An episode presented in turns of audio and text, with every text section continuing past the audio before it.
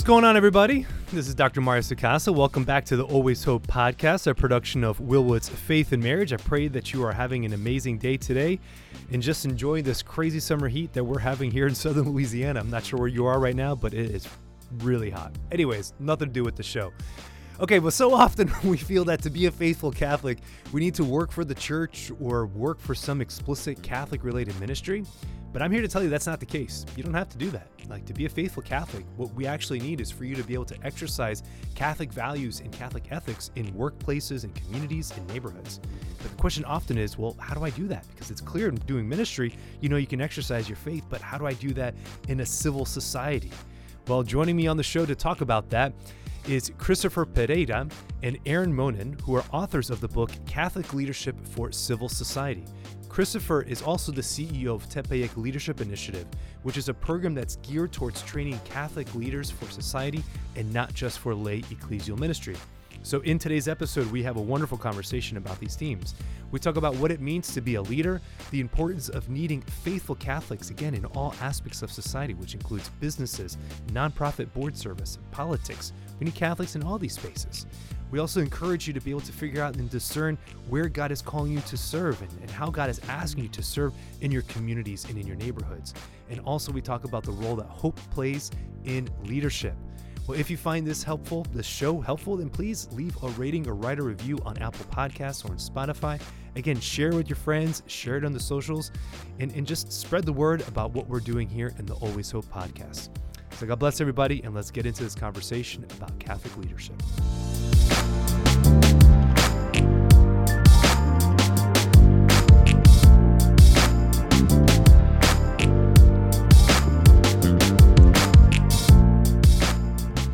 Cristofer and Erin, thank you guys so much for joining me on the Always Hope podcast. How are you both doing today? Beautiful. Praise the Lord. Praise the Lord. Well, thank you guys for for joining me and having this conversation to talk about a Catholic leadership for civil society, a practical guide on authentic lay leadership.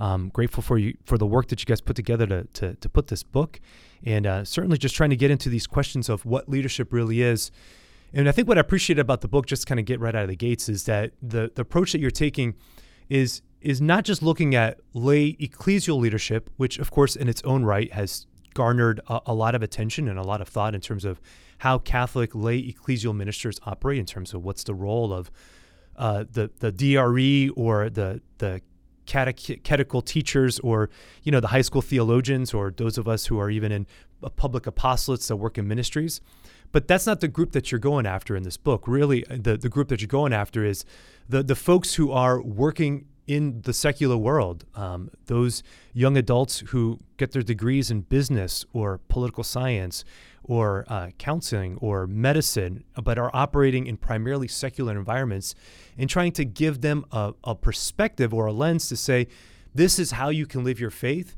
and this is how you should live your faith, even I should say should, but could live your life, could live your faith, even in a secular environment.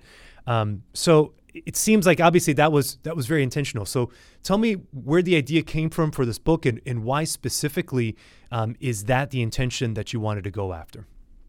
Absolutely, doctor. So first of all, that's a wonderful summary of what the book does and says. Um, and the book is really an organic development of hmm. the work that we have been doing for the past six years in an organization that I lead and that Erin is highly involved with as well. It's called Tepeyac Leadership.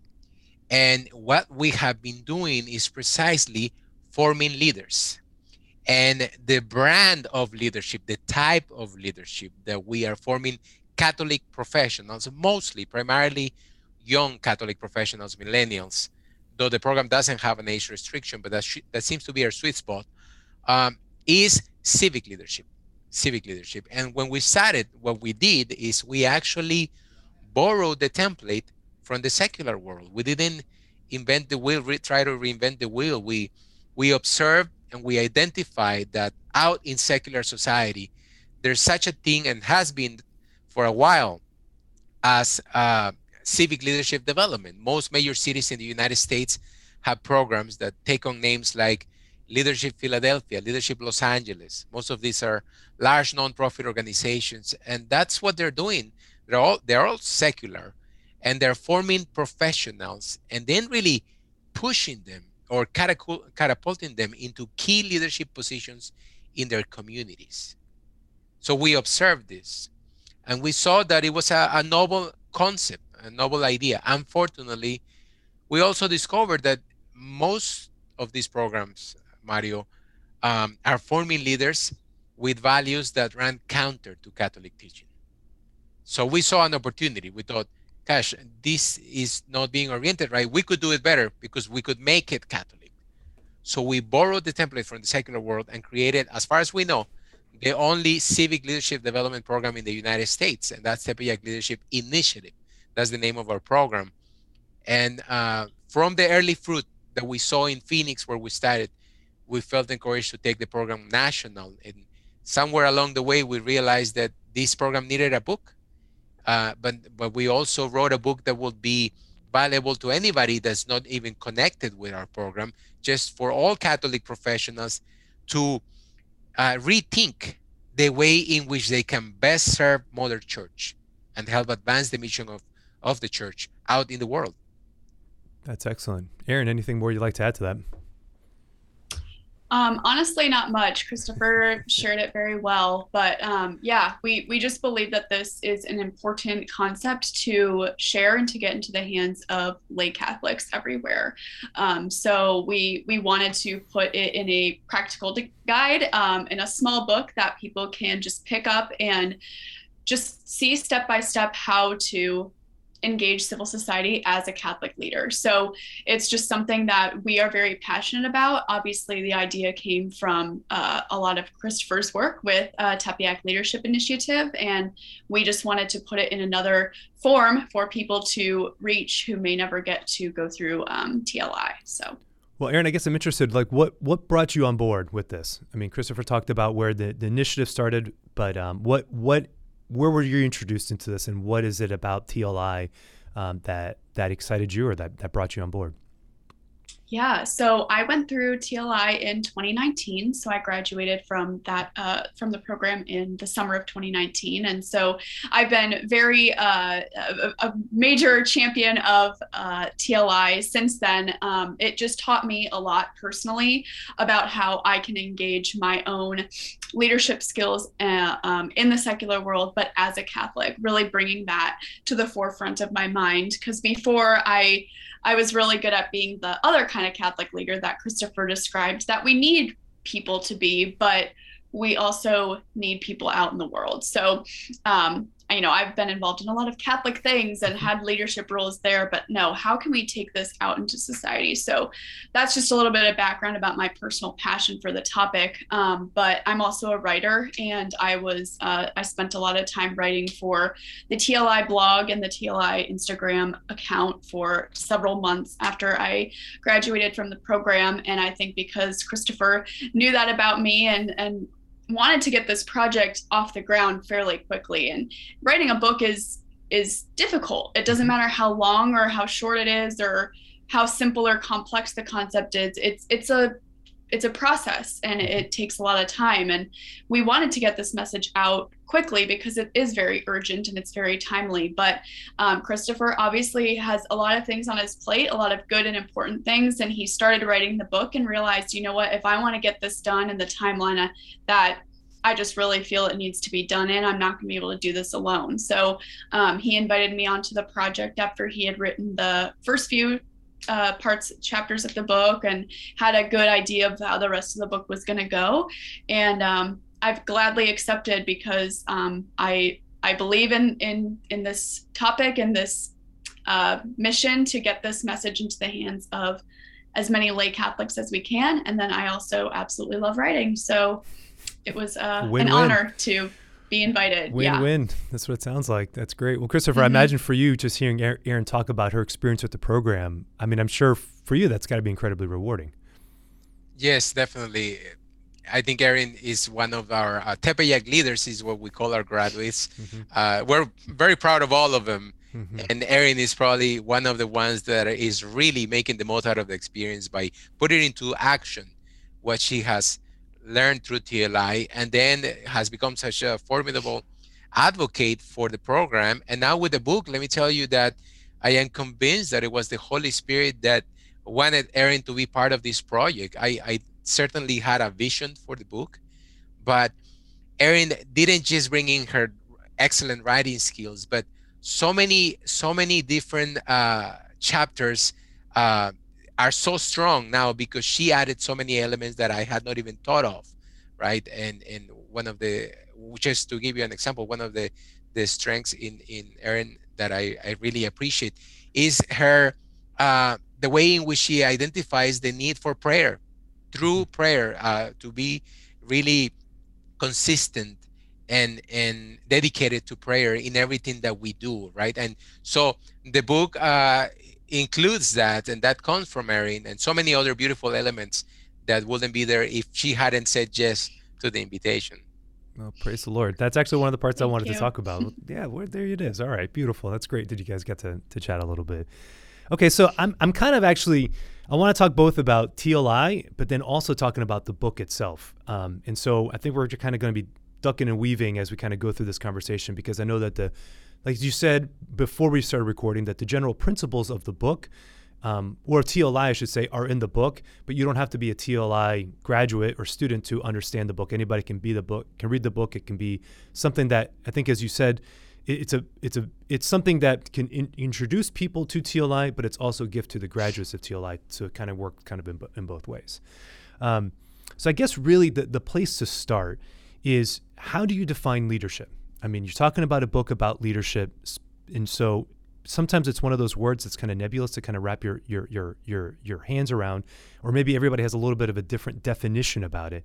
So I'd love to hear from both of you. So that way, at the start of our interview here, you know, I'm, a, I'm I have a PhD for a reason. Want to get all my definitions out right out of the gates, and I want to make sure that we're all operating with the same, you know, working definitions of our terms. And so, uh, so let's go and get this one out of the way. How do you define leadership? Absolutely. Uh, do you want me to go, Erin, or would you like to yeah, take a step? Mm-hmm. Okay. So the first thing, Mario, is the and we say this because we have a chapter on it early on the book, right? Mm-hmm. That there is no consensus on what leadership is. And we've done the research, we've been working on the leadership space now for some time. There's no consensus. Even the dictionary doesn't offer much help. And you will find both in English and Spanish that I speak. Uh, if you look it up, you'll find something like a leadership. A leader is some someone who leads, or leadership is the act of leading. So right. what does that mean? it's not helpful at all. Not helpful so what we have to see is a difference, um, different areas of life, different spaces in life, in society, identify leadership in a different way. For example, in the corporate world, when people speak about leadership and there is a enormous industry behind the word leadership mm-hmm. in the mm-hmm. corporate world, um, what they're talking about most of the time is management. Mm-hmm. It's just moving resources or moving human capital, uh, human resources, mm-hmm. There, mm-hmm. right? And and that's what they're referring to, and it's very much focused on these people that have a place of authority in a in a hierarchical uh, institution, the CEO, for example. In the religious, in the faith world, in the church, when we think of leadership, we we identify immediately. We think of the Pope and the the bishops and the cardinals, and we think of the hierarchy of the church, right? So here uh, in the book, in the work that we do at TLI, we have borrowed the definition from our friends and partners, the Virtuous Leadership Institute. Mm-hmm. The Virtuous Leadership Institute, founded founded by Alexander Havard, uh, who are very close friends of TLI. They define leadership as, uh, or a leader as someone who brings about great outcomes by bringing out the greatness in others, accomplishing great things by bringing out the greatness in others. Mm-hmm. So that's our definition of leadership. We a leader is someone who brings about great results, great outcomes, uh, great fruit by inspiring others, bringing out the greatness in others. That's the leader. That's a virtuous leader. The space in which we invite people to consider practicing this type of leadership is civil society. Mm-hmm. And and more concretely, we are talking about board service, philanthropy, or even politics if we have a calling for it. So I think what I like about the leadership model, the, the definition there is that, as you said, it's not just tied to hierarchy. It's not just tied to position or rank or where you are in the pecking order of a, of a business organization or even within the church. But it's it's it's something more personal, like that there is a position of authority, of course, that we all that we have or that should, we should seek, um, but that that position of authority isn't just based solely on the rank, but it's based on you said the outcomes, and not just the outcomes in terms of monetary gains, which you know could be, of course, if you're a businessman and you want to be successful, that's fine.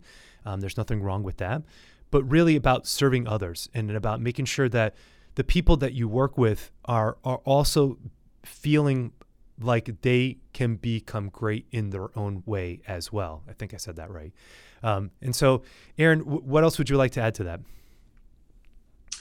Um, again, not much. Cristofer summarized it very well, but I, I guess I would share just personal experience. You Please. know, um, as I, I, not I don't necessarily do a whole lot of like leadership or, or managing of people, I should say, mm-hmm. um, in that sense of leadership. But um, I I you know I am under leadership in some of the things I do, and there's a very big difference uh, in the in the people who live out this definition of of true leadership, um, accomplishing great things by bringing out the greatness in others, and there's also a very clear way of not doing that. And I I do have um, I do work under leaders with with who who live this out and who don't.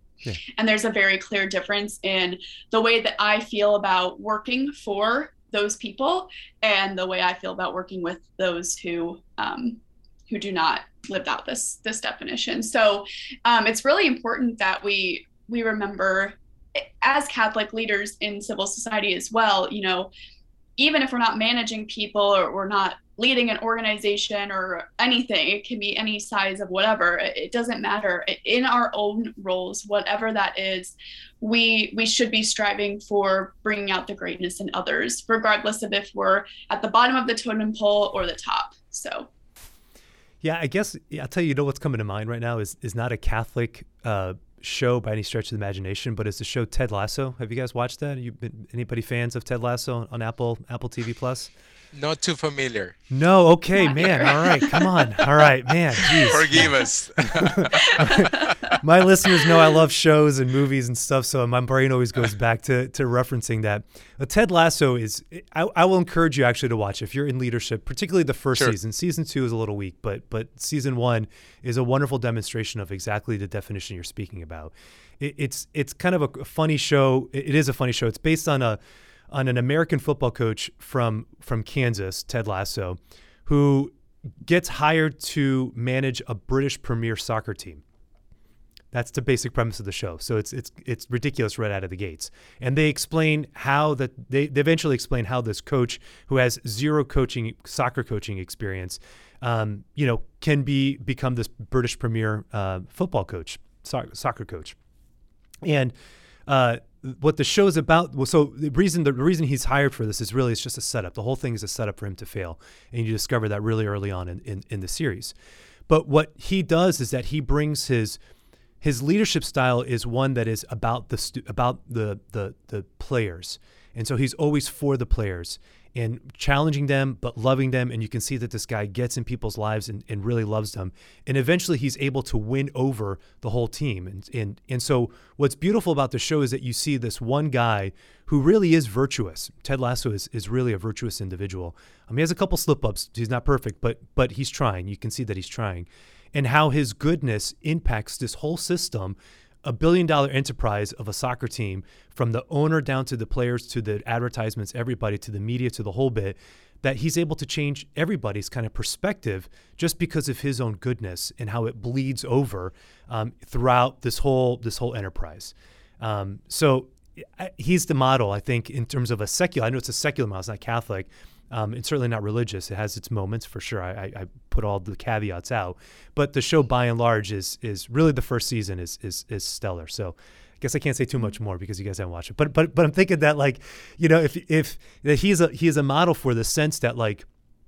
Well, I guess let me say it this way. The, the, the other thought that I'm thinking about is because I've read some of these leadership texts. I know, like Cristofer, like you said, this is a, a huge enterprise because obviously there's a lot of research that's done because what we're realizing more and more is is it is about human relationships. I mean, even in the secular executive culture, the language is shifting to um, positive psychology to uh, emotional intelligence to understanding people and recognizing how to deal with people that the leaders who are successful are those that are hopeful those that are able to inspire those who are able who actually care for people um, that those are the, the best managers those are the best leaders even in a corporate environment that we it, so it can't just be about the bottom line anymore. And i think we're, we're seeing that or at least again i'm not an expert in that. I've read just a little bit but i have read some. But even in the secular environment you're seeing a shift from just focusing on the bottom line to focusing more on that human capital. Um, and so it, it makes sense then that you know i guess just your definition of leadership kind of fits with that. So i don't know what thoughts you have cristofer Absolutely. I, I, I agree with your assessment. I think the secular world is climbing up a mountain and getting to the top and finding the wisdom of the Catholic Church is already camping at the summit because um, this new language that's being used in secular corporate leadership materials it's really Christian values for the most part for the most part right christian values christian values that have been retouched mm-hmm. to leave the, the religious aspect out. Uh, and in the church we've always known that it's about growing in virtue and building character. Mm-hmm. we've always known that it's about holiness mm-hmm. right? Be, becoming striving it's a, it's a lifelong long commitment. Striving to become a better version of ourselves daily. Lifelong commitment lifelong journey and that's how we become and we believe we, we are convinced that by virtue of our baptism we're called to be leaders. That's right. So erin how do you see kind of the catholic faith influencing leadership thought? How do you see the two of those kind of bridging together? Oh wow. I think they naturally go hand in hand. Um, something i don't know if we mentioned it in our book i think we do. We mentioned it in our book at some point how um, you know when when Christendom existed, uh, which we can get to our thoughts on its current state later, but um, people became leaders simply because they were Catholic, because their faith informed them so much that they wanted to naturally lead others because they they had the truth they knew the truth they were living it and they wanted to bring others to it with them. But unfortunately we don't see that a whole lot in our modern world. So that's something that cristofer and i uh, are, are very passionate about bringing back. Is is this sense of no we need to because of our faith or or because we're a leader we need to marry the two together. We need to be catholics and leaders at the same time. Um, so i think it can look a lot of different ways. I mean the sky's the limit really. If you're like i said earlier you don't have to be managing people to be considered a leader anymore. You could be a leader on your social media online presence. You can be a leader of a bible study. You can be a leader of a mom's group like it doesn't matter. It doesn't have to be like us you don't have to be a ceo anymore to be considered a leader. So um, i just think really bringing your faith into any aspect in any area of your life that you you can um, i think i think people should and and that's what the laity really is called to. Um, you know i i know a lot of stay at home moms and they're the leader of their family. They could be a Catholic leader in civil society just by the way they raise their children. So I think I think they naturally just do go hand in hand. You know, because you're Catholic, you are called to lead, and because you're a leader, you're called to bring your faith into that. That's great. All right, Erin, I got another question for you. As I've been thinking, my, my audience mostly is young adults, and I'm thinking about a lot of people who work in the church and um, do ministry, just like you said. I think your background, you were a focused missionary and, and had mm-hmm. served in different ministries. But now you're serving in a, as a capacity leading, directing philanthropy for a nonprofit, um, still a Catholic nonprofit, but a shift here, I would say, from specific ministry to now being a little bit more of kind of in a business environment. How was that transition for you, leaving kind of official kind of church work like that to now being kind of in a more um, corporate, you know, setting? Mm-hmm. Uh, yeah, so I'm a development officer. Mm-hmm. So I am actually under a di- director of philanthropy and mm-hmm. chief philanthropy officer and all those things. So I actually don't manage or lead anyone, but I I've seen um, yeah I've seen I've seen a great uh, uh, differences and similarities. So yes, focus was is all about the faith. That's literally literally what we are doing. We are bringing the faith to college students, and you know, there's a lot of things that go into that, but the goal and and, and the purpose and everything is is to bring them closer to Jesus Christ. So working for a Catholic organization whose main mission is very very Catholic, and that's what we all um, are are centered around, and then going to an organization who who is Catholic and has Catholic roots and, and foundation and, and faith um, intertwine into what we do. Um, but we do operate in, in a secular setting more so than i was um, at focus. So we're we serve everyone. Um, any our, our staff and our guests can be of any faith. Um, it doesn't matter. We will serve you. Uh, it doesn't matter your your faith background your your ethnicity. It, it doesn't matter. So it, has been really cool actually to to see so many different people and demographics and faiths represented at St. Vincent de Paul, even though it is a Catholic organization, and to still be able to bring the faith into as many aspects of my personal line of work as I can. Um, there is a big difference because we are op- operating much more in, in, a secular setting in a secular world at St. Vincent de Paul. Um, you know, there's there's opportunities in conversations with donors in conversations with guests, in the the volunteers that come into our um, facilities. there's always an opportunity to bring the faith. So, as in my personal role, um, I, am looking for those opportunities in every in every way I can, and and sometimes it takes some time to to get people to even be open to talking about you know very very faithful and specific aspects of our Catholic faith within the work of St. Vincent de Paul, because we do have a lot of donors just by nature who give because, I mean, for lack of a better way to put it, how could you not care about feeding and serving the homeless? You know, so so people are are just passionate about the about what we do, no matter what their background is. So but in in my role trying to not digress too much um, bringing the faith into it is is still one of my main missions and my main goals. Um, many of my direct colleagues are not Catholic, and that's totally fine. Um, so having little, uh, I have crucifix in my cubicle. I have prayers all on my cubicle. Mm-hmm. Um, you know, I, I pray before almost every phone call I make and um, every email I send, um, and everyone knows that I'm Catholic and I live my faith. So there, it's just it. You have to work a little bit harder when you in are are in a more secular space to to bring your faith aspect to it, but it's not impossible. And honestly, people appreciate it. That's great. Now, Cristofer, I know that again we've said earlier that the the students that you're targeting or the potential students you're targeting for TLI are individuals who are working in these environments, um, not just at St. Vincent de Paul, but even at, you know, at, at, well, you said earlier there were like three particulars that you were looking for, and you said specifically it was like boards, board members. What did you say earlier? Politicians and what was so? We are um, looking for potential participants in mm-hmm. every space of human activity in the most right. secular environments. However, and we want to bring them closer to our fold and hopefully have them experience the, the, uh, the TLI program, at the very least read the book. Uh, and then when we send them off, we invite them to consider the multiple uh, areas in which they can lead in civil society. But we have identified perhaps primarily three that have the most potential to make an impact. And the first two are philanthropy and politics. And mm-hmm. we certainly ask everybody to prayerfully discern if that's where God is calling them to uh, to exert influence and leadership as Catholics. So this is Catholic leadership in civil society. But probably the largest one, the one that we make the most uh, no, noise about it, there's an entire chapter dedicated to it, is board service. Mm-hmm. And board service, as we as we tell the reader, is where leadership happens. And we try to change Uh, help change the chip in the minds of lay Catholics who maybe have grown accustomed to thinking that the best way to serve the church is by going back to the parish and signing up for every ministry they possibly can. And I always say, and they sometimes set up a tent and camp at the parish. We're not saying don't be involved with your parish. Absolutely not. Get involved and be of service to your pastor. But your true field of mission is the world.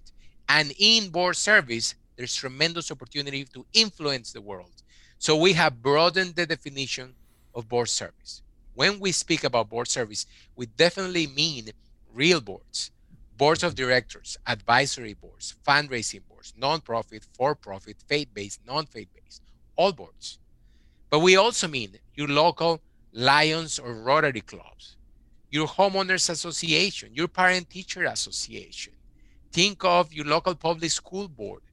We need more faithful Catholic voices, well formed and faithful Catholic voices sitting at all of those tables where decisions are being made, those decisions that impact the culture. I, I love it. I love it.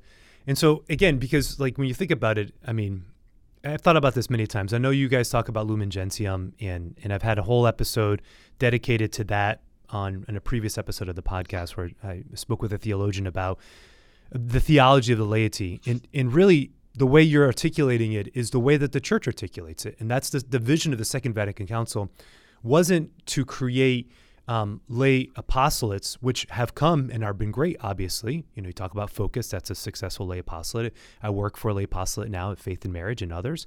But that the primary mission or the theology or the encouragement, I would say, surrounding the Second Vatican Council's mission or vision of, of the laity is more what you're speaking about, which is to say that like you have to be leavened from within.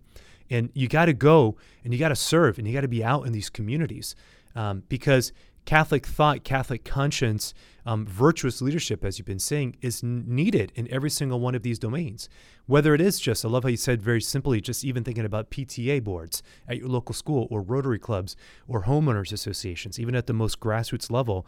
You know, if if you have people of faith in those spaces, then we hope that those those those spaces operate with a different consciousness. I guess might be the right word. It's a different way of thinking, a different awareness. Um, similar when it comes into serving in nonprofits um, or being politicians or being in philanthropy. Um, that again, any of these works of public service, because that's what a nonprofit primarily exists for, is to, to serve a community. That any of these works of public service, that if they have, again, faithful Catholics in this space, then it's going to trickle down and to help the communities and to help those communities kind of grow in, in a better place. Um, so I guess I guess I just continue to think about people who have grown up feeling that their only way to serve the church was through a parish, which I believe in the parish, obviously, I believe the parish model, I believe the church hierarchy and its structure, but that the encouragement is to not just be stuck at the parish, but to be able to, to get out from there. So again, Cristofer, just as you're as you've been doing this for the last few years, how are you helping how are you helping people kind of make this shift in their mindset that says that I can serve God in his church by not formally serving his church in an official paid position?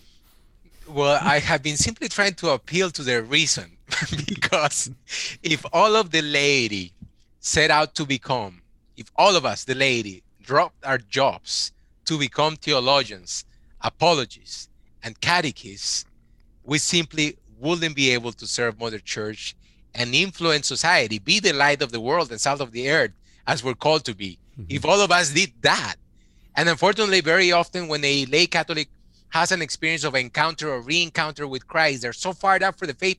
That's the first thing they think about. They want to go for that uh, theology, that master's in theology, mm-hmm. and become apologists, right? Mm-hmm. So truly, some will have that calling, but that is a ma- minority. That is rare. If God has blessed us with a professional career, with a college education, and has made us, turned us into accountants, lawyers, business people, teachers, that's because that was meant to be our field of mission.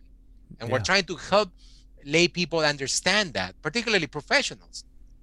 This is, as you well put it, uh, the neglected call from the Second Vatican Council. This is what the council invited the laity to to consider that the Pope, the bishops, and the priests, they cannot influence society and its institutions from within as we can, as the laity can.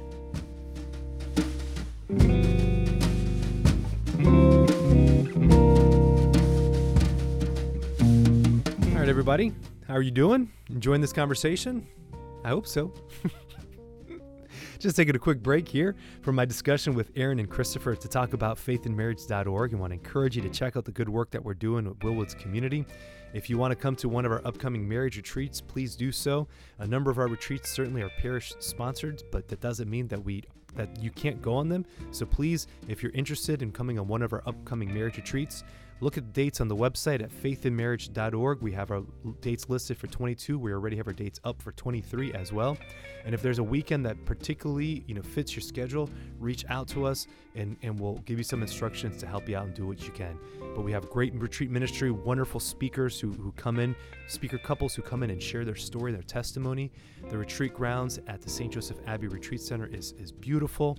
And so we would love for you to join us. Come and join us on an upcoming marriage retreat. To find out those dates again for 22 or 23, go to faithinmarriage.org.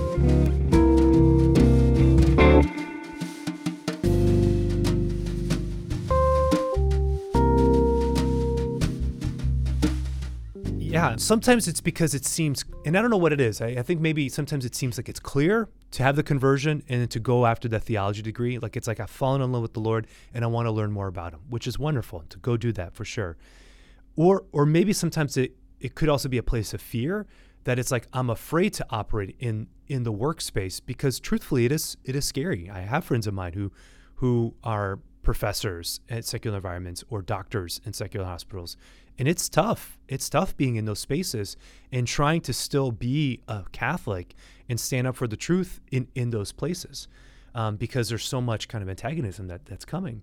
So I don't know. I don't know if it's, again, just a fear that could be present, which, again, what it goes back to, I guess, is what you said earlier that there has to be a, a moment of prayer and a real moment of discernment that if you've had this conversion or if you've been somebody who's who's been to you know high, campus ministry, uh, then was a focused missionary like Erin, like you said, and, and now is making a shift to, to work in a more secular environment, that that we have to be in a place of prayer and discernment about where the Lord is actually calling you to.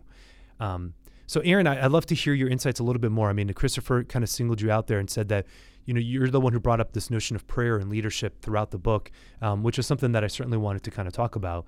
Um, but for you, how how do you see prayer being important uh, for the leader? Uh, it's crucial. um, and it was interesting. Uh, this, I mean, the whole book was inspired by the Holy Spirit, as I think Cristofer mentioned earlier. But this notion of um, embedding prayer into our book was definitely the Holy Spirit because I was just writing one of the chapters and and realized I was like, you know what? Before we even get into this, like, I want everyone to be praying for for the Holy Spirit to guide them into through and into whatever it is that he has planned for them for this book for this book's message so i just like started typing and obviously he just used me as his instrument to to bring out the words into this beautiful prayer that I hope all of our readers will actually sit and stop and pray through. And then that kind of just helped us set the tone for the rest of the book. Um, I, you know, I've said it a couple in a couple conversations that when you think of a leadership book, uh, it doesn't matter if it's faith based or not. You don't necessarily think of prayer. It just you don't think leadership and prayer, which is fine. Um, but if we if we stop and really think about it for a minute, you know, Jesus, who is the ultimate leader, stopped and prayed all the time. He would pray entire nights, entire days. His his apostles didn't even know where he was half the time because he was just off praying. And I I think that was really what what what while we were writing the book really stood out to me. And again, I think the Holy Spirit just pushed us to really make prayer a part of it because prayer should go hand in hand with leadership. Um, so I think that readers will find our book unique in that way that it's not only meant to be a practical guide, but a prayerful experience as well. So years ago, when we first moved to New Orleans, uh, the the job that brought me here initially was I was asked to be the director of the Catholic Counseling Service. And so the Archbishop wanted to start a series of counseling clinics uh, throughout the Archdiocese that integrated the faith appropriately with the work. And, uh, and so I was tasked to, to be the, the first director of that program. And I felt that at the time that the mission of the program was really kind of twofold. Was one to be able to provide counseling services from an integrated perspective, but then also to be able to train clinical interns in this approach. In New Orleans, we have about four or five different counseling programs within us. And unlike other major cities, truthfully, geographically, New Orleans is really kind of small. And so it's quite impressive that we do have, you know, we had four or five within, you know, 45 minute drive circle radius that could come and be be interns um, at our facility. And one of the things that I would always tell the interns, I would try to find interns that were Catholic or Christian that were trying to know how to integrate their faith with their work. And there were people, most of the we don't have a like a Catholic counseling graduate program here in the in, in New Orleans, and so there were people that like myself, like I did my pro, I did my master's in a secular program, and my doctorate as well, even my undergraduate, I did them all kind of in secular programs. And so I had a heart for students who were in these secular programs that were trying to wrestle with these questions and trying to understand, well, how do I bring my faith into my work, even if I'm not learning this very, learning this explicitly through through my professors. And so I'd kind of find these students, and every year I'd always bring in about three or four new interns and and try to, to teach them ways of being able to integrate their faith within the counseling setting. But one of the things that I would tell them early on um, is exactly this message of prayer. I said, if you're going to do this work, uh, you have to get your prayer life in order. Um, and and I said that like almost as a warning, truthfully, because I was like, what we do as therapists is very very hard work. We are listening to people's problems. We are deeply, intimately connected with with people's stories. People share with us things that they don't share with their mothers, things that they don't share with their wives, things that they don't share with their children, things that we're the only ones who are privy to this knowledge. And at times it can be a heavy weight. But also, so one, we need to be able to pray so that we can be able to to to offer this to for um, offer this sorrow, this experience that we have, you know, on behalf of our clients. But the second piece is that because we're dealing with people's souls and people's consciousness and people's people's formation of their minds and hearts, that we want to make sure that the things that we say and the ways that we guide them are in concordance with what the Holy Spirit actually wants for these people in their lives as well. And so prayer is something that um, that is necessary for us to be able to put on Christ, for us to be able to to put on the mind of Christ. And it's not that it isn't. It's not that we're just become these these um, avatars that the Holy Spirit just kind of assumes into us and we become widgets or robots, I should say, or, or, or puppets that he just kind of overcomes and overtakes us. No, it's that the time in prayer allows us to be able to think through um, our the our experiences, to think through our, intelli- our, our our things that we've learned, to think through um, our failures, to think through the ways that we've we've done well, the ways that we haven't done well and to be able to reflect continually on our experience so that the next time these moments arise, we can be more attuned to how God is operating within our sessions, to how God is operating within our experiences as therapists. And so I would always tell my interns that message. I would say, listen, you have to get your prayer life in order, not just out of some cutesy kind of comment, but like, like sincerely, like this work that we do begins and ends with prayer uh, because we're dealing with people's innermost spaces. Um, a few years ago, I had a conversation with one of my former interns, and this was probably about like five or six years later after the fact. And and he said, "Yeah, Mario, you know that that phrase, man, it it it it stuck with me all these years, and it's been kind of like this. I can hear it, you know, even in, in my sessions, I get my prayer life in order. It's always just kind of this reminder that I need to make sure that I'm that I'm doing exactly the things that that the Lord wants us to do. So, Cristofer, I guess how else do you see kind of bringing prayer um, in, in discernment into this conversation of leadership?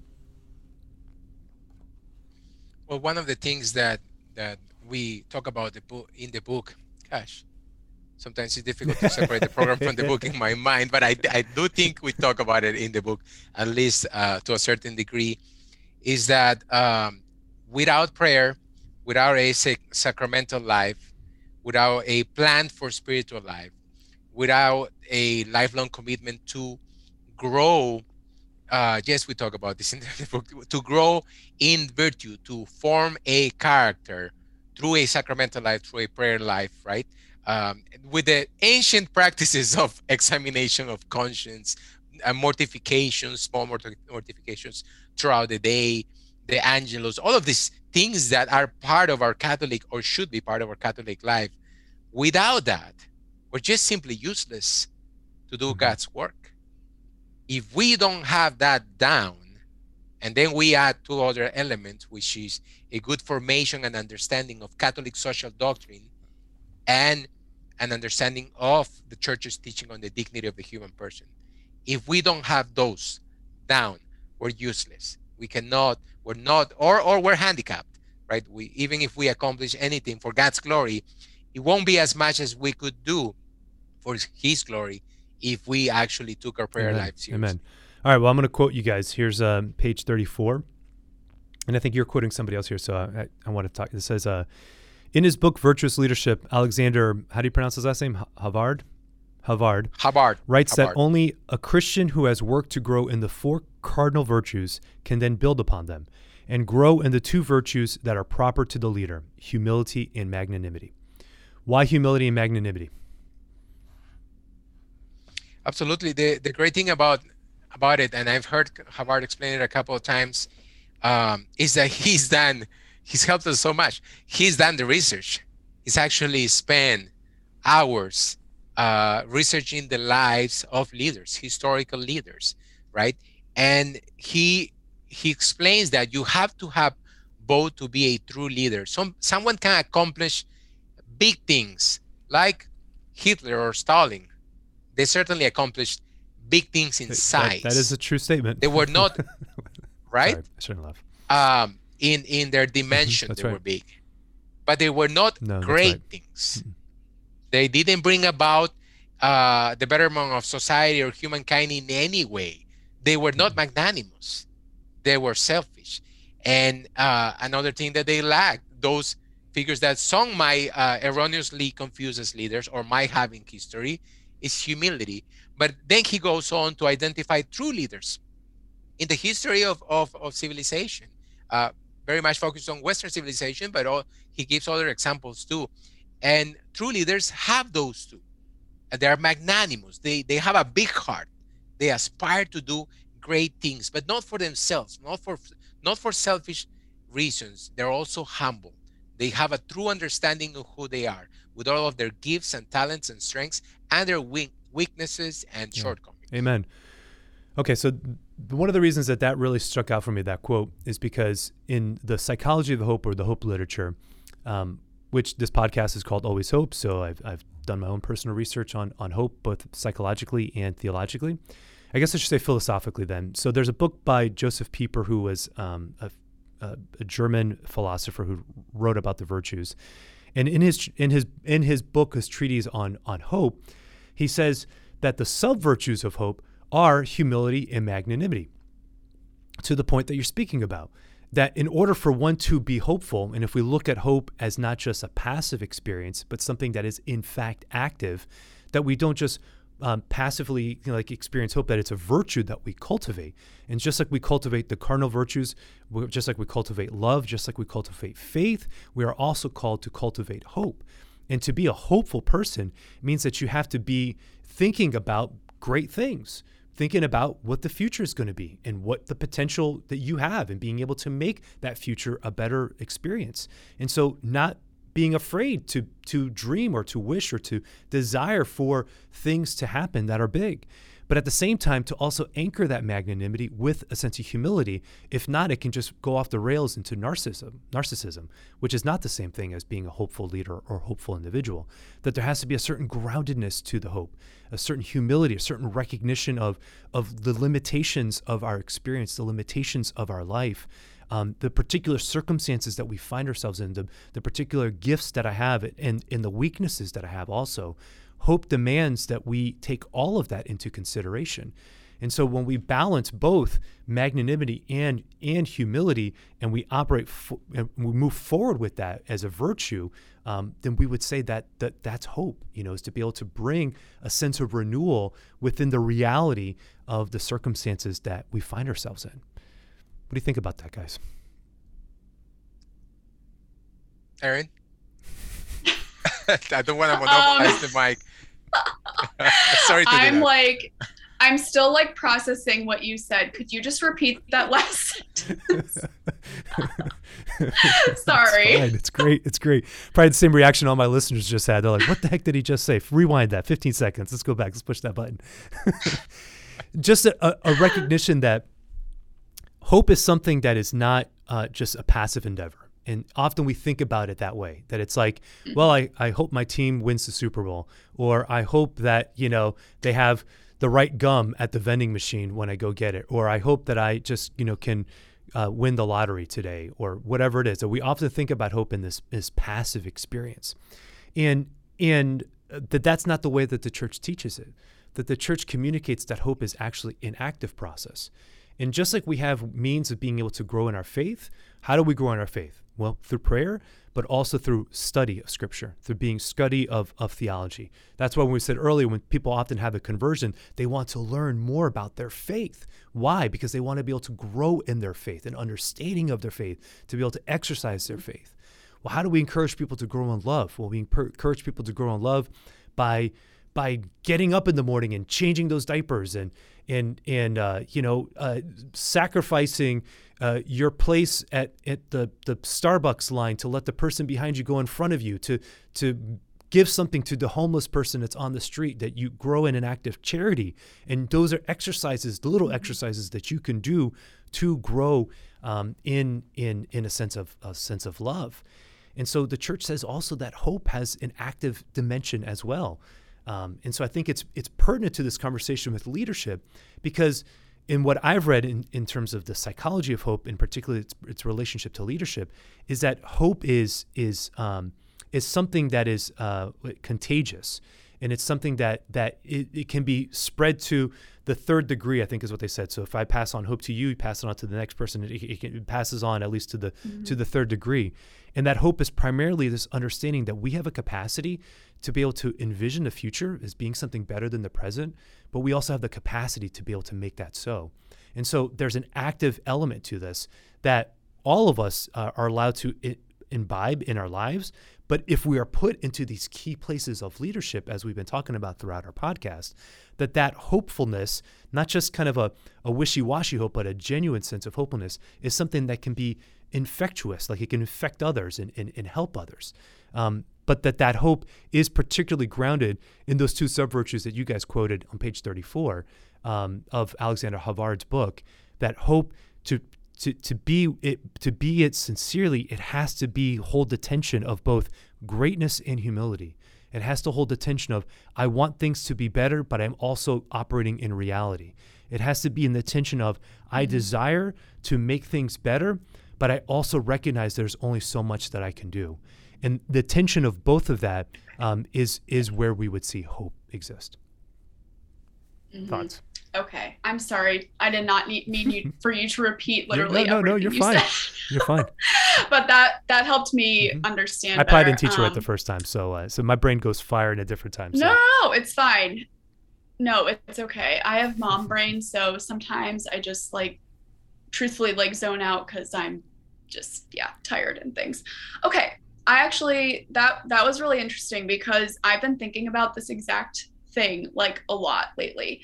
Um so yes, hope does need to be active and I think it is one of those where it kind of makes people scratch their heads like, well, how do I be active about hope? Like I don't really get it cuz yeah, faith and love clearly action is required and that's very obvious from the get-go.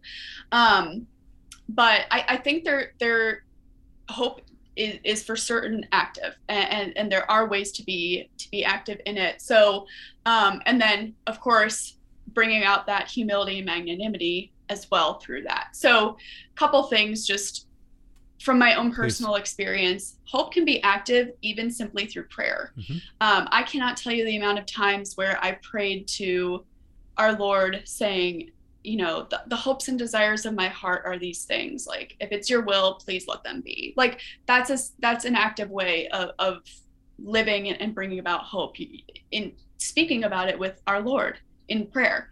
Um and he knows those things but he wants us to bring them to him obviously. That's that's how prayer works. He he knows everything but he wants us to have that relationship with him. So when we share our hopes with him that's an active of an active way of living that hope.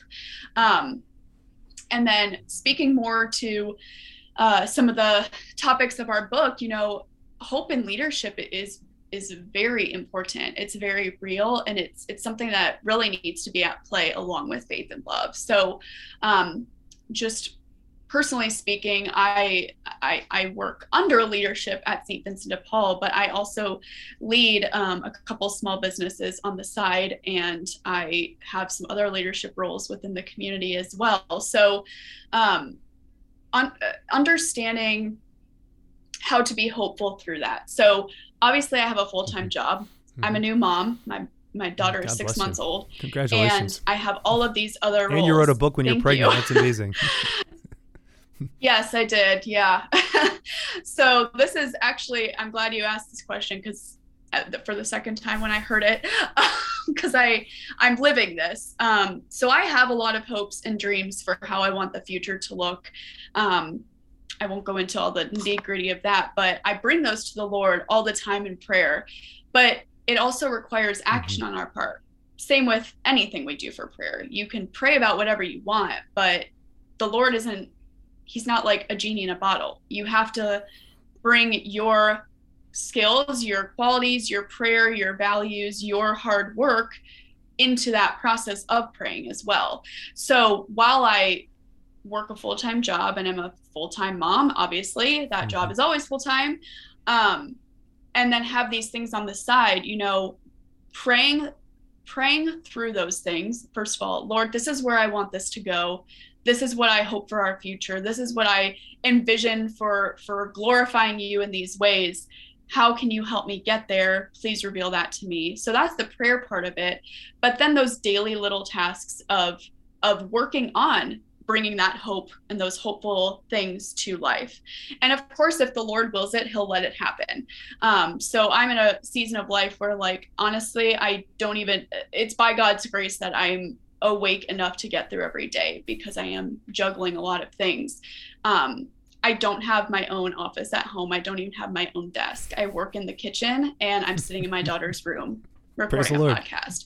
So that's where the humility aspect comes in. Like clearly I am not like I am not the normal person who people would think like is is doing all of these things. Like I we're not well off. I'm I'm we don't have a lot a big home like I, and we're just we're doing what we can with what we have.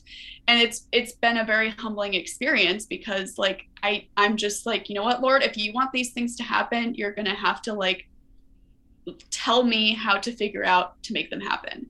Um so and and he has and it's been beautiful and and really all the glory goes to him.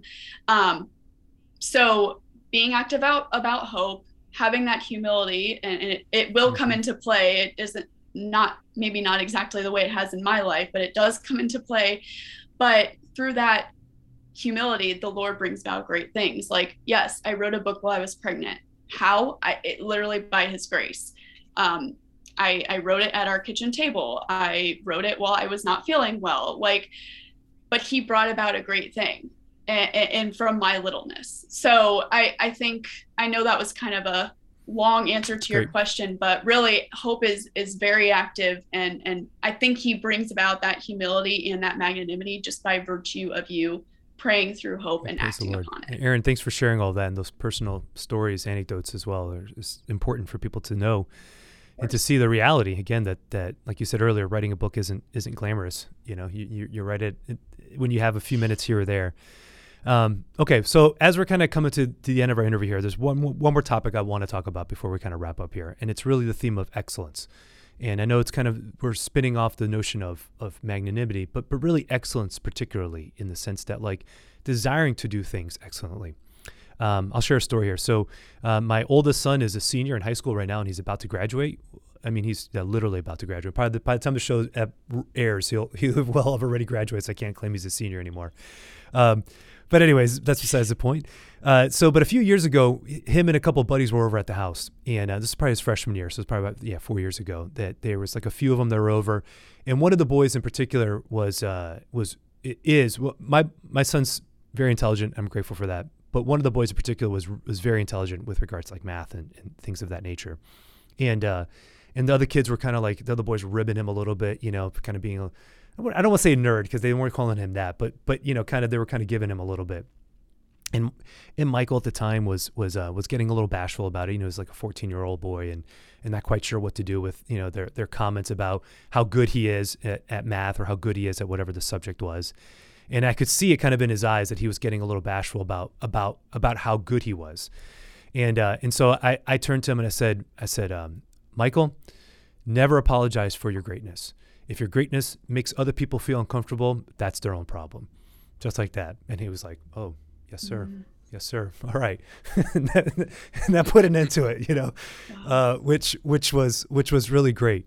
And um, so again, like you know, sometimes I think we we have like this false notion. The the quote that often is used, and and I understand it, but sometimes it drives me nuts. Is God calls us to be faithful, not successful. That's Mother Teresa, right? And, and that's true. 100% yes, the Lord calls us to be faithful.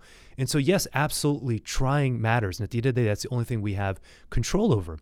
But the things that we have control over, um, we, we want to do those things as excellently. I don't think that's a real word. I didn't say that right. But you know, as as best as we possibly can, not out of a scruple, not out of a perfectionism. And I think you guys make that you guys make that quote that difference between excellence and and perfectionism. And so.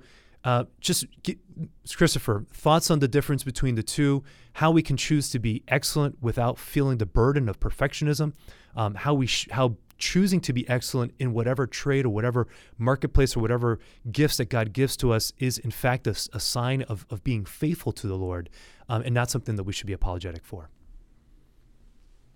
So I have another quote, and this one is actually. Yeah, I like Jesus, Jesus quotes. Right? You can give me that. He he uh, he uh, calls us to be perfect as mm-hmm. his Father is perfect. He uses mm-hmm. the word perfect. What does he mean? Are we going to be just like him or just like God the Father is. At some uh, point. Uh, no, I think he's calling point, us. Holiness he's will happen, us that'll be the case. To, uh, but that's we're, we're not, we're not that's, that's right. It's the only way that the only way we'll enter heaven. But he's calling us to strive to to work hard, right? I think uh, one day it was during confession or, or spiritual direction that a priest finally helped me see this that because I had this wrong notion that I would at some point in this life arrive at a place where I had completely conquered all of my weaknesses. I had that notion. And the priest told me, no, Cristofer, God, God appreciates the effort. He wants you to mm-hmm. keep trying.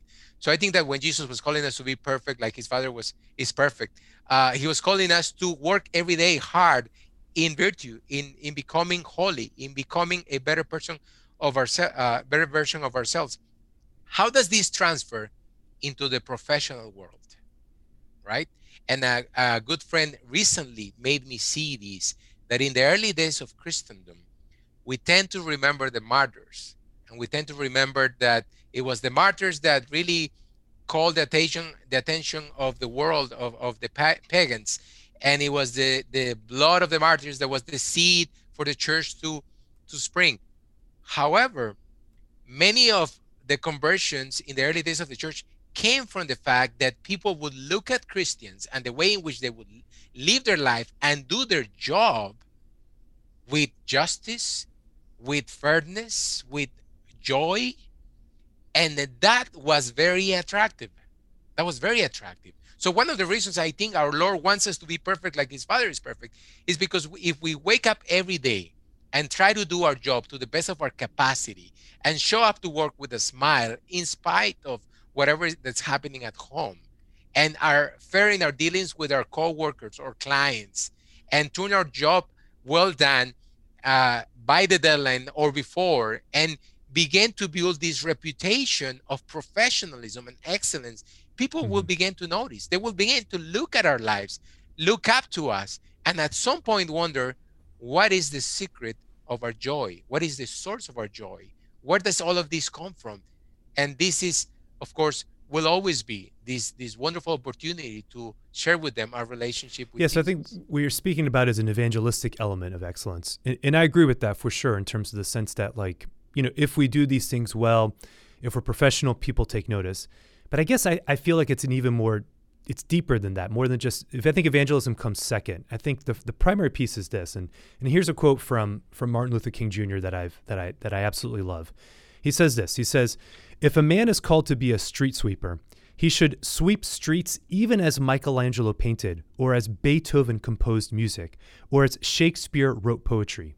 He should sweep streets so well that all the hosts of heaven and earth will pause to say, Here lived a great street sweeper who did his job well.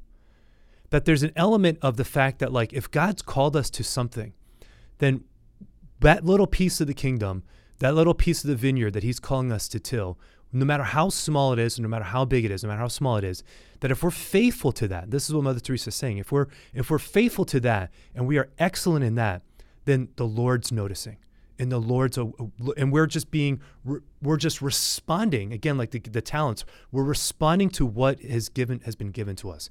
We're taking these great gifts and and however the Lord wants to use them. And if he leads us to be you know celebrities or popular okay great. If he doesn't okay great. If he's calling us to be a, a, a CEO of a, a, multinational corporation, okay, great. But if he wants us just to be in our own little kind of Etsy personal shop or whatever it is that we're doing, okay, great. Whatever it is, that if we're just faithful to whatever that is, then that's what the Lord is asking of us. That's what the Lord is asking us to be responsible to. And so it, there is something about about choosing then to be like this street sweeper that if that's what the Lord's calling you to do, then man, you do that street sweeping as well as you possibly can. Uh, because that's the part of the kingdom that God has called you to operate in. And to respond and that's when we talk about prayer to have clarity about where it is that He wants us to be, where it is that He wants us to operate, and how is it that He wants us to bring excellence into the specific spaces um, that, that He has called us to be in. So, okay. Cristofer, Erin, thank you guys both so much for, for coming on the show. If anybody's interested in getting the book, um, how, how can they purchase it?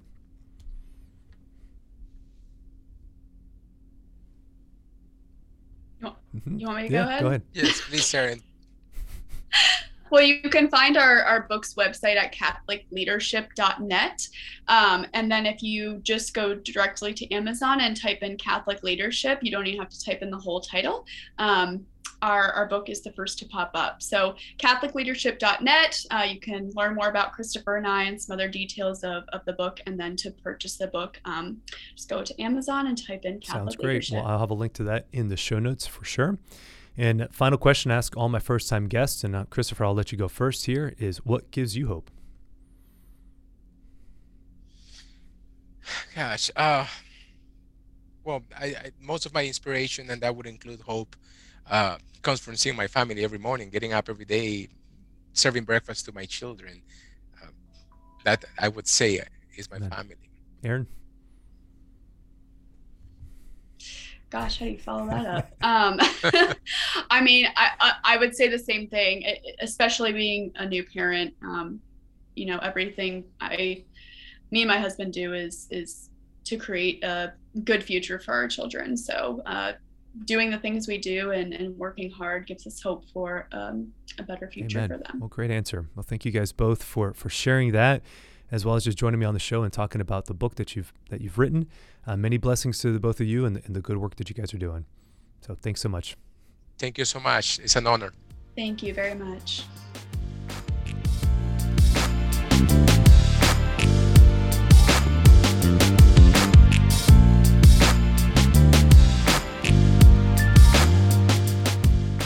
All right, that does it. That's it. Great episode. Wonderful. I hope that you've enjoyed it. Again, being able to talk and reflect on what it means to be a Catholic leader in society. That's our encouragement for you is to not just think that you have to go to the chancery you have to go to the parish, but rather we want you to go out. That's what the church calls us to do. It's our role as lay people to be the leaven from within, to be the salt of the earth, the light of the world.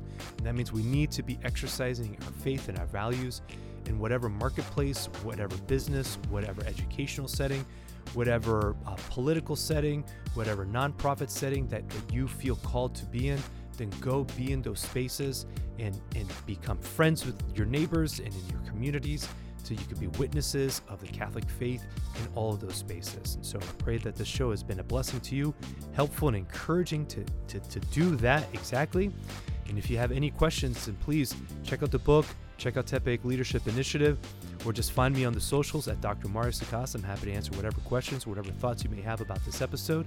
So God bless everybody. Hope you're having a great day.